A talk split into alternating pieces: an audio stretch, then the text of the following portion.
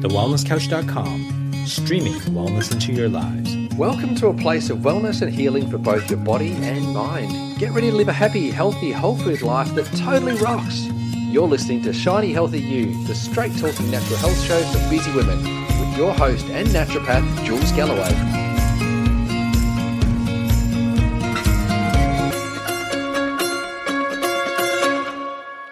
Hello and welcome to an episode of Shiny Healthy You that I like to call Ask the Naturopath. Every so often we'll take a week out to answer your burning health questions. If you would like to be part of this, if you have a question that you would like to ask me or a topic that you would like covered in this show, simply email me at hello at jules galloway dot com and I'll do my best to fit you into the show. Now, it's also just worth mentioning, I know it's a bit of common sense, but I'll put it out there anyway, that of course these answers are in no way a proper substitution for a proper naturopathic consultation. They are meant to be just a guide only, just some really simple, helpful things that are just going to help you get on your way back to better health. But sometimes you still will need to go and see a health practitioner of your choosing. So just keep that in the back of your mind and take on board what you can. And when you're ready to see someone, you can always find the right person to pop up at the right time to help you out, I'm sure. So first of all, the first question coming in today is from Juliana. And Juliana says, I would love to hear about pyroluria and how you are day to day. I have it too. Um, yeah, this has been a hot topic lately because I was featured on Joe's um, and Fuad's Quirky Journey podcast talking about pyroles. So it has been something that's been really thrown around a lot lately, and it does seem to be quite fashionable and popping up everywhere at the moment. Everyone's talking about this pyroluria, or sometimes I'll call it pyrol disorder. So first of all, hey Juliana, welcome to the Pyrol Club. There's a fair few of us in there. In fact, I often joke that all the cool people are in it. So you're in good company, hun. So first of all, I'll just explain for those of you out there who haven't heard of it, what pyroluria or pyrol disorder is, because it's still quite a new concept in a lot of circles. So pyrol disorder occurs when your body's making too much of this substance called pyroles. And pyroles are actually a very important thing. Like, you need to make them. They're part of what makes up your hemoglobin. So you do need to make some. Unfortunately, there are some people out there that seem to make too many of these little suckers. And so what isn't needed to make up the hemoglobin goes floating around inside the body. And in order to be removed from the body, it actually chelates to some really important things. It chelates to your B six, it chelates to your zinc, and it chelates to a couple of other things as well. Um, but what ends up happening in a lot of people is they'll end up with a vitamin B six and a zinc deficiency that's ongoing over a long period of time. Now, if you have pyrol disorder, what you'll find is that if you're busy or if you're stressed or if you're very physically under the pump somehow, then what can happen is you make more of these pyroles. And when we find ourselves busy and stressed, then that's when we'll end up having more of a B six and more of a zinc issue because we've got more pyroles floating around in the body. They chelate to more of your B six and to more of your zinc, and they carry them out of the body.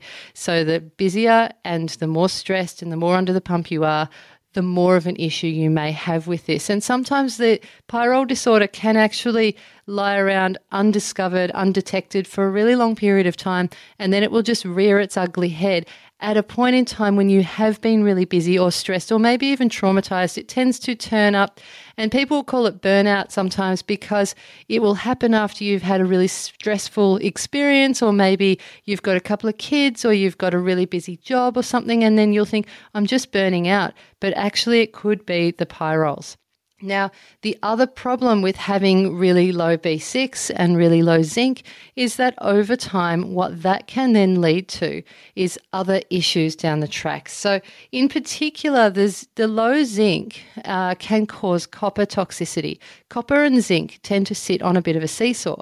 And copper's a funny old thing. It's It's technically thought of as a heavy metal, so too much copper in the system is, is really not good for you, but you do need small amounts of copper in your body in order for it to function really well as well. So there is something, there, there is such a thing as a copper deficiency, but that doesn't happen very often in Australia. I can tell you now, we definitely see more examples of copper toxicity than deficiency, especially in my practice. And zinc and copper sitting on that seesaw means that if the zinc is down, then the copper goes up. And that's when we start to encounter problems. So the signs and symptoms of pyrol disorder are usually linked to B six deficiency, zinc deficiency, and copper toxicity. So they're the signs and symptoms that you need to be looking for. But in a nutshell, it rolls a little something like this. You can have things like fatigue, anxiety, depression, hormonal imbalances, leaky gut, food intolerances, skin disorders, feelings of overwhelm, uh, a really poor resistance to stress. So people who crash and burn when they're stressed or busy, poor immunity, increased infections, and there's there's heaps more as well. Like you could really go on and on. Like the, the symptoms, the list of symptoms of uh, pyrol disorder is quite long, and you are welcome to Google it and scare the pants off yourself, really. Um, it yeah, it is a bit of a bummer once you read it all, um, especially when you find out that you've got um, this, this uh, issue with yourself. So Uh, the long-term effects of this uh, can be quite far-reaching as well, but they and the evidence is still coming in. There's still a lot of research being done, especially over in the U S.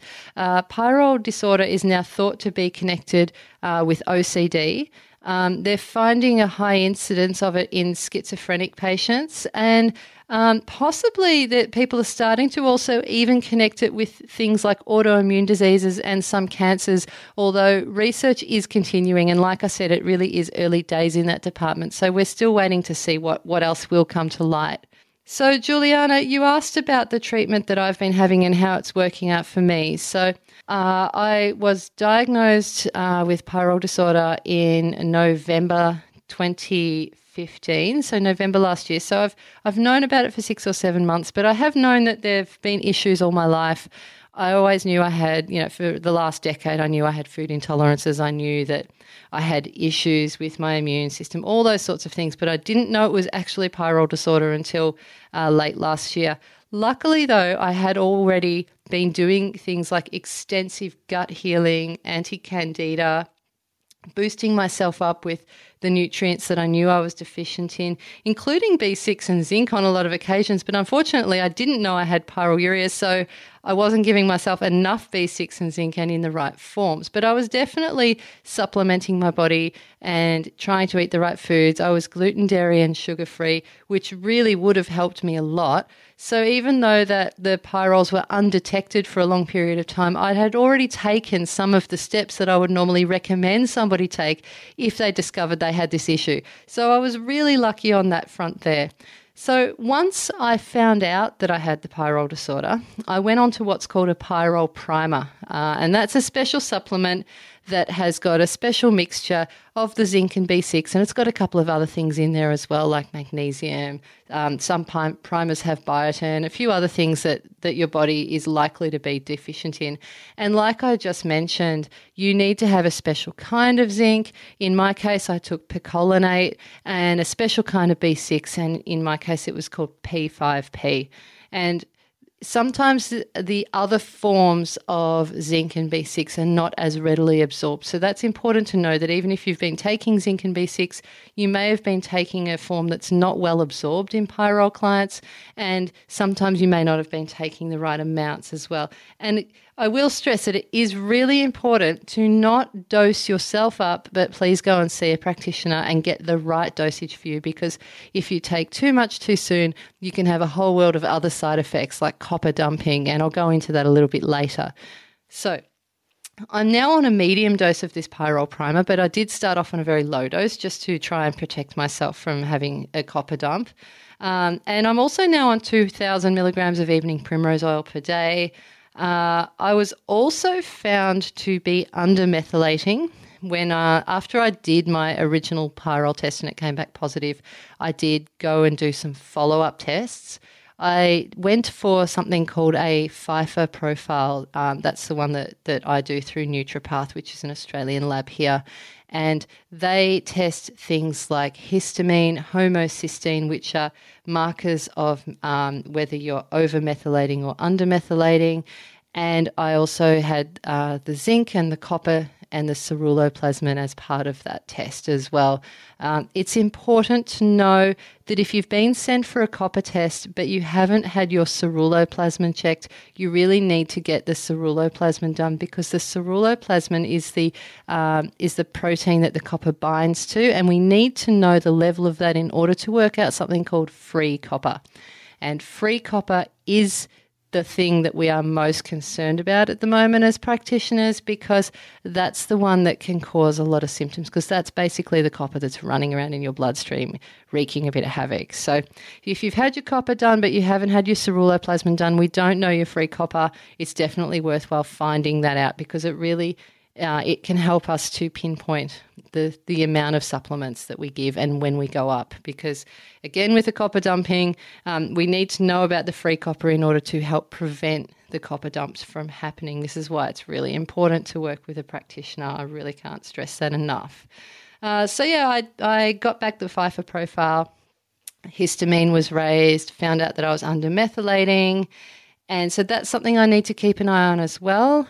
And I have very recently, just in the past week, sent myself off for an M T H F R test, which is a genetic test that you can do, um, and that, you know, that is one of the things that can cause your your body to be undermethylating. So that's just something else that I often cover off in my own pyrol clients. So I thought best practice would be to send myself for one as well. So watch this space. I'm waiting on those results as we speak. Uh, the symptoms of M T H F R are quite often very similar to the symptoms of pyroles. So, and I have started to see some clients who seem to have both concurrently. Uh, so also I recommend getting the copper levels tested uh, again in six months with the ceruloplasmin again in six months uh, because we need to also see how that, that treatment's going. And that's something that I'm about to do as well, because I'm due for that too. Uh, so, yeah, uh, We've talked about the, yeah, we've done the primer, and I've talked about some of the testing. So let's talk about day-to-day life. So day-to-day life can be kind of up and down. Uh, obviously, a lot of people with pyroluria, pyrol disorder, can have things like anxiety and depression and mood swings, and I'm definitely no exception to that. Uh, so it can be a bit of a roller coaster. And sometimes I still have very low energy days. Uh, there's a definite overall improvement, and I started to notice that overall improvement quite soon after starting on the pyrol primer. Uh, but that, you know, it does go up and down. And I now know a lot of, you know, I know that I've got this condition, I've got this issue.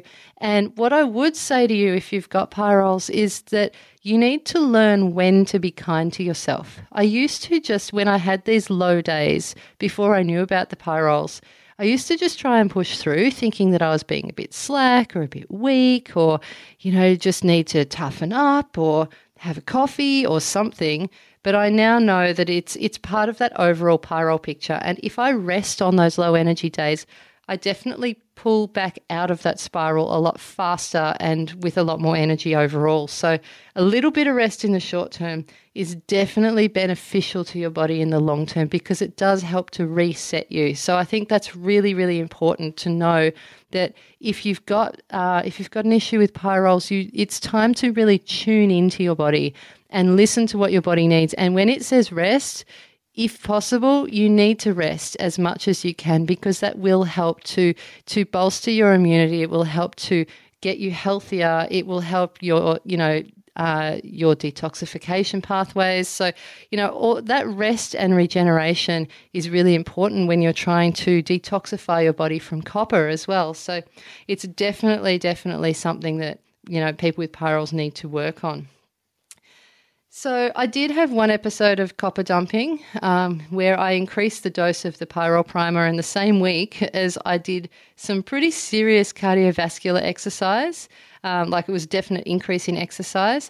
Um, of course, I only pushed it because that's what naturopaths do sometimes. We experiment on ourselves, not on our clients. So sometimes we do things to ourselves that we wouldn't do to our clients. Um, it's quite funny. I'm always gentle with other people, but then I go a bit hell for leather on my own recovery because I get really impatient. So I learned my lesson. Um, copper dumping is really really unpleasant. It basically means whatever symptoms of copper toxicity you're already experiencing, you're going to experience them more as the copper comes out of your tissues prematurely and tries to leave the body. But first it gets circulated around through your bloodstream. And so basically your your copper goes up for a bit before it becomes excreted from the body. And I'll tell you now, it's not fun. It's definitely not fun. So um, I definitely urge you to go slowly. And again, with the make sure you do it with a practitioner uh, who's got experience in this department. Some, you know, some people do go a bit hell for leather on the pyrol treatment. And then there's a lot of talk about copper dumping. And yeah, if you can avoid it, then definitely it's something that's best avoided. Look, I've already, I've also seen some really great results. So, you know, I don't want to scare the pants off you completely. Uh, uh, look, personally, I've had vastly improved energy levels, the ability to bounce back better from a busy or from a stressful week. Like, I don't get so knocked around after travel now, whereas I used to get knocked around a lot. I've definitely got increased motivation to exercise. Like, I can get off my ass more easily and get out there and train, which is fantastic. Not only that, but my hair's growing faster. My nails are like growing out of control. Seriously, they always used to grow fast, but now they are insane. Um, there's no white spots on my nails anymore because that would have been probably from the zinc deficiency. That's a zinc deficiency sign quite quite often. I also think there's a few little things that really make me happy too about this. I think my skin is better hydrated than it used to be. Um, I definitely don't need as much moisturizer as I used to. So that's really good. Um, look, I've also, I'm, I'm still waiting for improvements in other departments too. Um, I've got endometriosis, and that's something I've had for over twenty years, well over twenty years. So it might take a while to see any changes there, because I, I do believe that the endo is affected by the, that long-term B six deficiency, because B six can uh, affect your hormone balance, and we know endometriosis has definitely got a hormonal imbalance component to it. Um, but look, when you've had something for twenty years, it can take a really long time to get any sort of turnaround, and unfortunately, Um, in my own body, it's experienced, you know, certain structural changes due to the endo. Uh, so they can't always be fixed. Like scar tissue, sometimes just, you know, that that's that's just going to be there now. I know there's people who say they can dissolve scar tissue, and I'm sure there are examples of that, but it doesn't happen for everyone. I'm still really hopeful though. Uh, I've had, you know, a few months now where the P M S wasn't quite as bad as it used to be. So I'm taking this as a good sign that the B six is starting to help. Um, but I think when you've got a really long-standing issue like that, um, you know, just it, it pays to be really patient and look for the small wins, because it can take a long time to get turnarounds in those sorts of departments. And, you know, like there, there used to be a bit of a saying in naturopathy, Um, that it was, you know, one month of treatment for every year that you've been sick. And I've definitely seen times when that's definitely applicable. Um, there have been times when that that's not accurate either. But, yeah, it gives you a bit of an indication that sometimes if you've had something for twenty, thirty years, that it can be a long road back. But like I said, look for the small improvements, look for the small wins, and celebrate those, because they will keep you on the right track and they'll keep you motivated to keep going with the treatment. Now, I must stress that the path to healing pyrol disorder is going to be different for everyone. It depends on so many factors. It depends how long you've had it. It depends how severe it is. Everyone gets a little magic number when they when they get their pyrol results. Some people, anything over ten is often considered to be high. Once you get sort of over fifteen, then it's considered to be reasonably high. Um, I've been getting a lot of clients who are in the twenties at the moment. I've had a couple in their forties. I personally scored forty-five. I've seen way higher than that as well. Everyone's number's different, but it doesn't just go on the number. What it really needs to go on is your symptoms as well as your number. So, you know, how is it affecting you? Uh, is it affecting you? Maybe you've got a high number but not so many symptoms. Maybe you've got a lower number, but you're getting a lot of symptoms. Every single person's going to be different, but that number does give you a little bit of an indication. Sometimes it can just be an indication that you're quite stressed or busy at the moment too. So the path to healing pyrroles is also going to depend on things like your copper levels, your zinc levels, your B six levels. It can depend on how healthy your liver is, because if you're going to be detoxifying that copper, you better hope that your liver's in really good running order. And if it's not, then, you know, your naturopath, your practitioner may look at doing things that are good for helping improve your liver. So as a naturopath, there's herbs and supplements that we can do for that. And of course, then there's other things that can influence your recovery. A big one is diet. The cleaner your diet is, the faster your chances of recovery. I cannot stress that enough. Going gluten, dairy, and cane sugar free seems to yield the best results at the moment. And adding lots of nutrient-rich whole foods is always going to have amazing benefits too. So the, the better your diet is, I mean, this goes for so many different health issues, doesn't it? The better your diet is, the better your chances of having a faster recovery. So I hope that gives you a bit of background info on what to expect, Juliana. It's definitely different for everyone. You may have to do more gut healing if you haven't done so already. It may be worthwhile supporting the liver. Uh, you might need to add some herbs or supplements specific for anxiety, depression, or adrenal support if that's what's been affected for you. Whatever the path on, I wish you well, and I hope you're getting the help you need from a good practitioner. Um, and if you need any more help, then, you know, feel free to email me. Um, so, yeah, good luck with your recovery, and I look forward to hearing how you go. The next one today is from Catherine, and Catherine's asking about adrenals. And then I had, uh, I actually had a few people asking about adrenals in the last couple of weeks. So I've got a, a question from Michelle as well. It's also similar. So Catherine asks, the what are the best recommended products for healing adrenals? And Michelle asks, what basic steps would you follow for adrenal fatigue? So when I saw both these questions and then a few others trickling in, I thought I'll just kind of cover adrenals as a bit of a whole. So firstly, for those of you playing along at home, adrenal fatigue is when the mind and the body have both been under long-term stress and the adrenal glands have been pumping out too much cortisol, which is a stress hormone. And this happens in the early stage of adrenal fatigue, or in the later stages, the adrenals start to produce too little cortisol, and that can be a problem too. Um, so adrenal fatigue covers both of those ends of the spectrum, uh, and it can result in us feeling stressed, edgy, tired, fatigued, and we can end up with not very fun stuff like mood swings, hormonal imbalances, thyroid issues, just to name a few. Um, it can affect our immunity, definitely. So yeah, there's there's a, a bit of a picture there you can imagine of people getting run down and burnt out. First of all, if you're new to the whole adrenal fatigue thing, there's a free gift on my website that you can download called The Little Guide to Healing Your Adrenals. Head to jules galloway dot com and you'll find it on the right-hand side just when you scroll down a little. It can give you some practical ways to get started uh, in terms of looking after the health of your adrenal glands and your nervous system. So that's actually a really good place to start if you're a bit of a newbie in the adrenal place. Now, to look after the health of our adrenals, firstly, we need to look at the diet. It all comes back to diet, doesn't it? Hey, hey. A whole food diet that's gluten, dairy, and cane sugar free, low in natural sugars, usually with a small amount of gluten-free whole grains, is what I usually recommend. Every client's going to be a little bit different. You know, you, you always hear me saying this like a broken record, don't you, that everyone's going to be a little bit different and can always pay to work with a practitioner to work out what your particular needs are.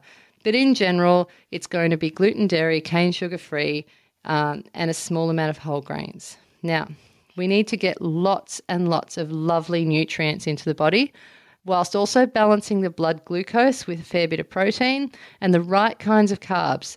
Definitely, definitely nothing white and starchy. That will throw the balance out. We want, if we're going to have carbs, we want like veggies, fruit, and a small amount of whole grains that are gluten-free.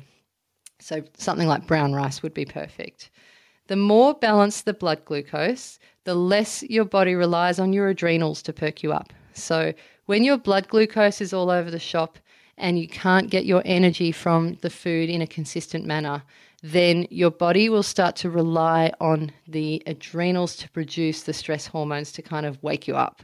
So that's what we don't want to have happen. We don't want to activate them unnecessarily. So skipping meals is also a big no-no with adrenal fatigue, because that's when the adrenals start to try and do the job if there's a lack of food.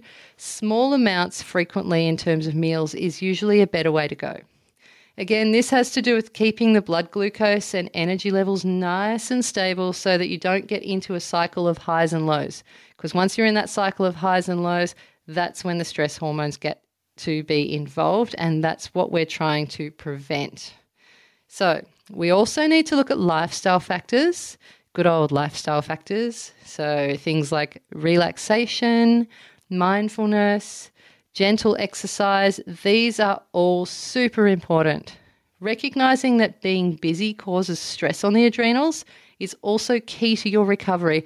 If I had a dollar for every time someone said, no, no, no, I'm not stressed, I'm just busy. It's like, uh, it's the same thing.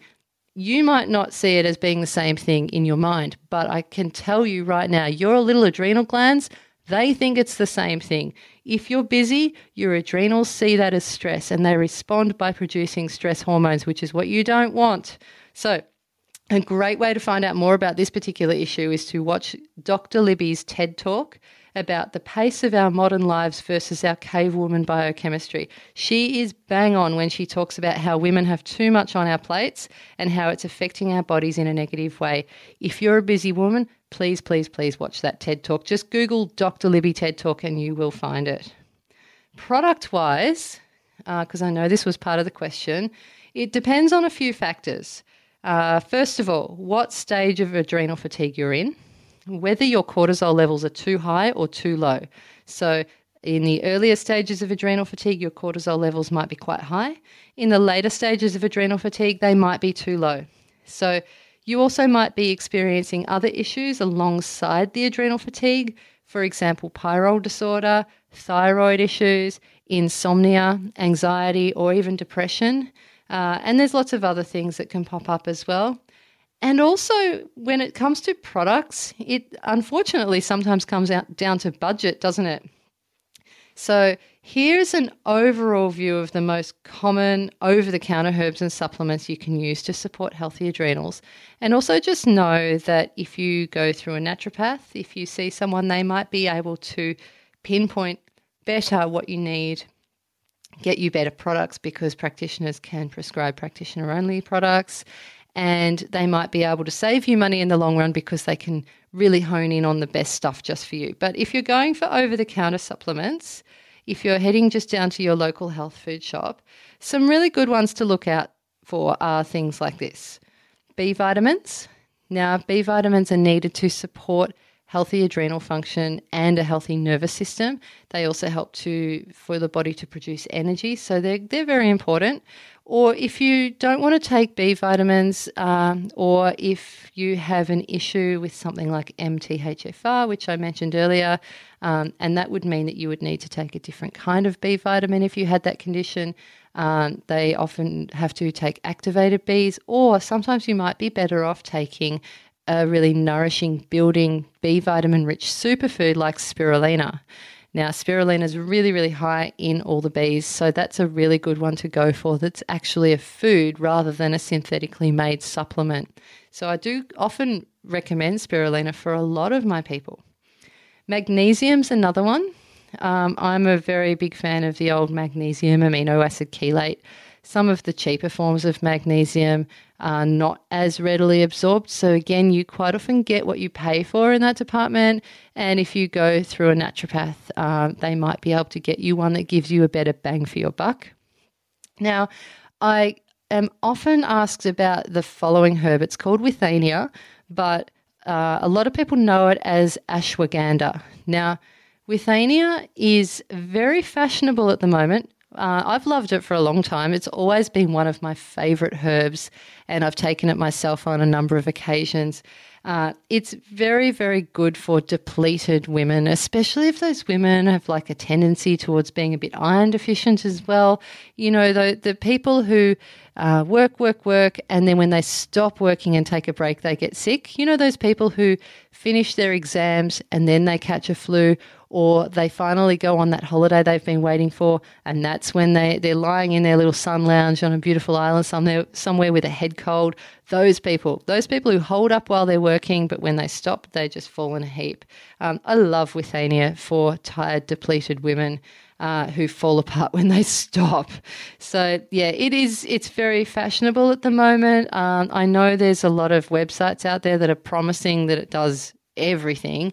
Um, I have heard of a lot of people making claims about this herb that are not necessarily true. Um, it doesn't work miracles, but it is a very beautiful herb for the right people. I do prefer it to be prescribed by a naturopath for the right people though, because, you know, herbs are quite strong. You don't necessarily want to just take them willy-nilly. It's it's often very it's a, it's a very wise thing to go and talk to about practitioner about which herbs are going to be right for you, because there might be something better. Speaking of better, uh, some people do better on things like ginsengs. Uh, there's Siberian ginseng that's quite often used, or sometimes in some of my, my male patients, I might even go for a Korean ginseng. However, I tend to avoid the ginsengs if people are anxious, because um, they can sometimes give you a little bit more energy. And sometimes if someone's got anxiety, you want to address the anxiety first before you give them more energy, because giving more energy to a person who's really anxious just makes them a bit more anxious. So uh, that's why I quite often would prefer these herbs to be prescribed by practitioners. You can see a bit of a running theme there, can't you? Um, but that's that's just because I've seen what these herbs can do in the right doses. They're very, very powerful. Now, you may also want to add liver support if you've got adrenal fatigue. Um, there's herbs like schizandra that are beautiful for the nervous system that also support the liver at the same time. Um, milk thistle is another one that I quite often give to people, uh, you know, for liver support. Herbs also to calm the nervous system. If someone has, uh, you know, an anxious type of personality, then sometimes we point them more towards beautiful calming herbs like lemon balm, skullcap, chamomile, passion flower, kava. These are all beautiful herbs, and when used correctly, they can help to, you know, to for you to deal with the anxiety and promote good sleep and those sorts of things. So even as a tea, honestly, like a, a really nice strong cup of like chamomile, lemon balm and passion flower tea of an evening can help to promote good, healthy sleep. So yeah, never discount the simple cup of tea, people. It can work wonders.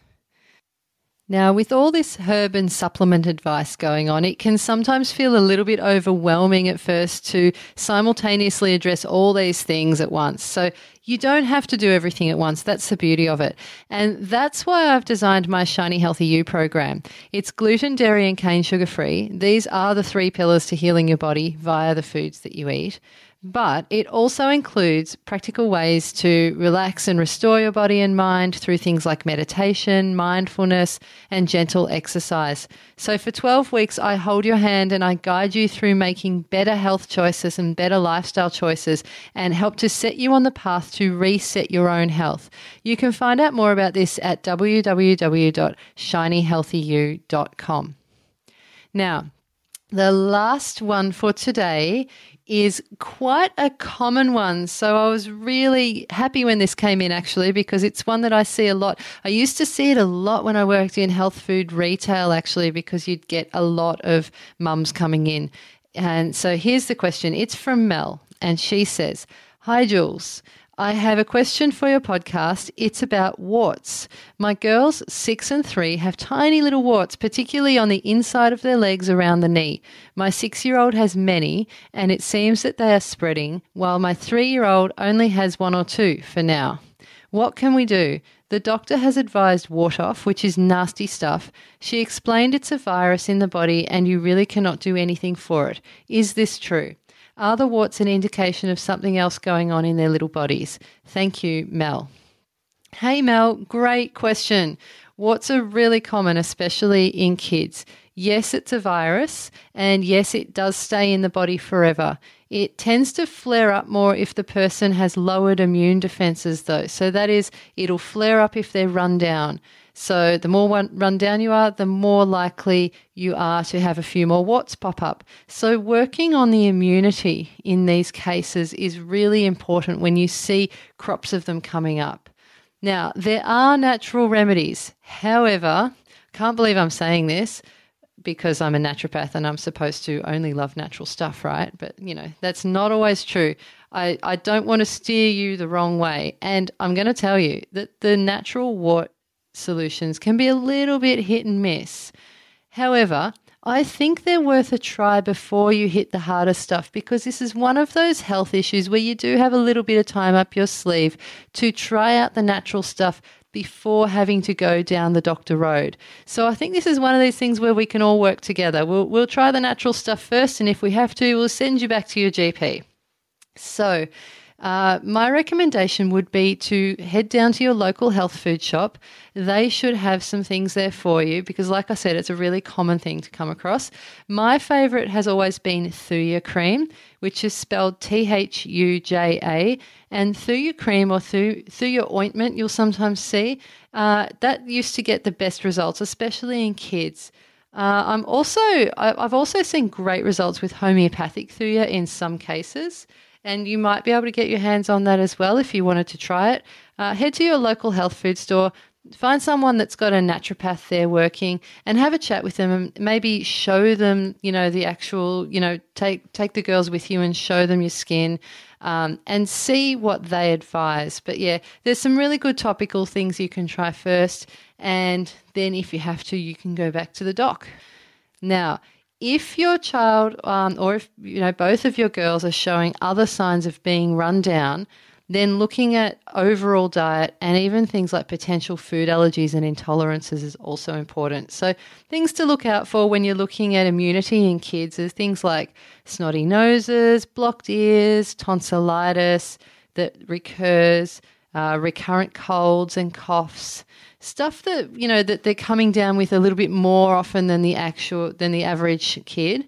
Uh, like I said earlier, if their defenses are often down, then you they're, they're going to be more susceptible to further outbreaks uh, because it means the immune system as a whole is being a bit challenged and a bit under the weather. So making sure that immune system is supported is very important. If there's immune issues present, then booking in to see a naturopath who can assess you for things like gluten and dairy intolerance might be a good idea. Or again, while you're at that health food shop, have a chat with them about simple ways to boost immunity in kids. There's some great supplements and a few herbs out there that you can definitely include for them at that age. So I hope that's helped you out, and I'll be interested to know uh, whether the natural stuff works. Please let me know. I'm really looking forward to hearing the outcome of that one. And that's it for another episode at Shiny Healthy You H Q. Thank you so much for tuning in. And if you have a question for the next time I do Ask the Naturopath, then send it through to hello at jules galloway dot com. Now, if you've liked what you've heard here, please remember, just pop over and give us a five-star rating on iTunes. I promise to send you loads of virtual hugs in return.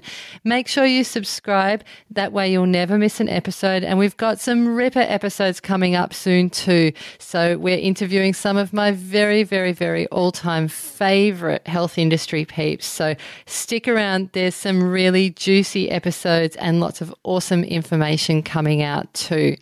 Till next time, stay shiny, please look after yourselves, and bye for now. This has been a production of the wellness couch dot com. Check us out on Facebook and join in the conversation on facebook.com forward slash thewellnesscouch. Subscribe to each show on iTunes and check us out on Twitter. The Wellness Couch, streaming wellness into your lives. Whilst the Wellness Couch presenter endeavor to provide accurate and helpful information to their listeners, these podcasts cannot take into account individual circumstances and are not intended to be a substitute for health and medical advice from a qualified health professional. You should always seek the advice of a qualified health professional before acting on any of the information provided by any of the Wellness Couch podcasts.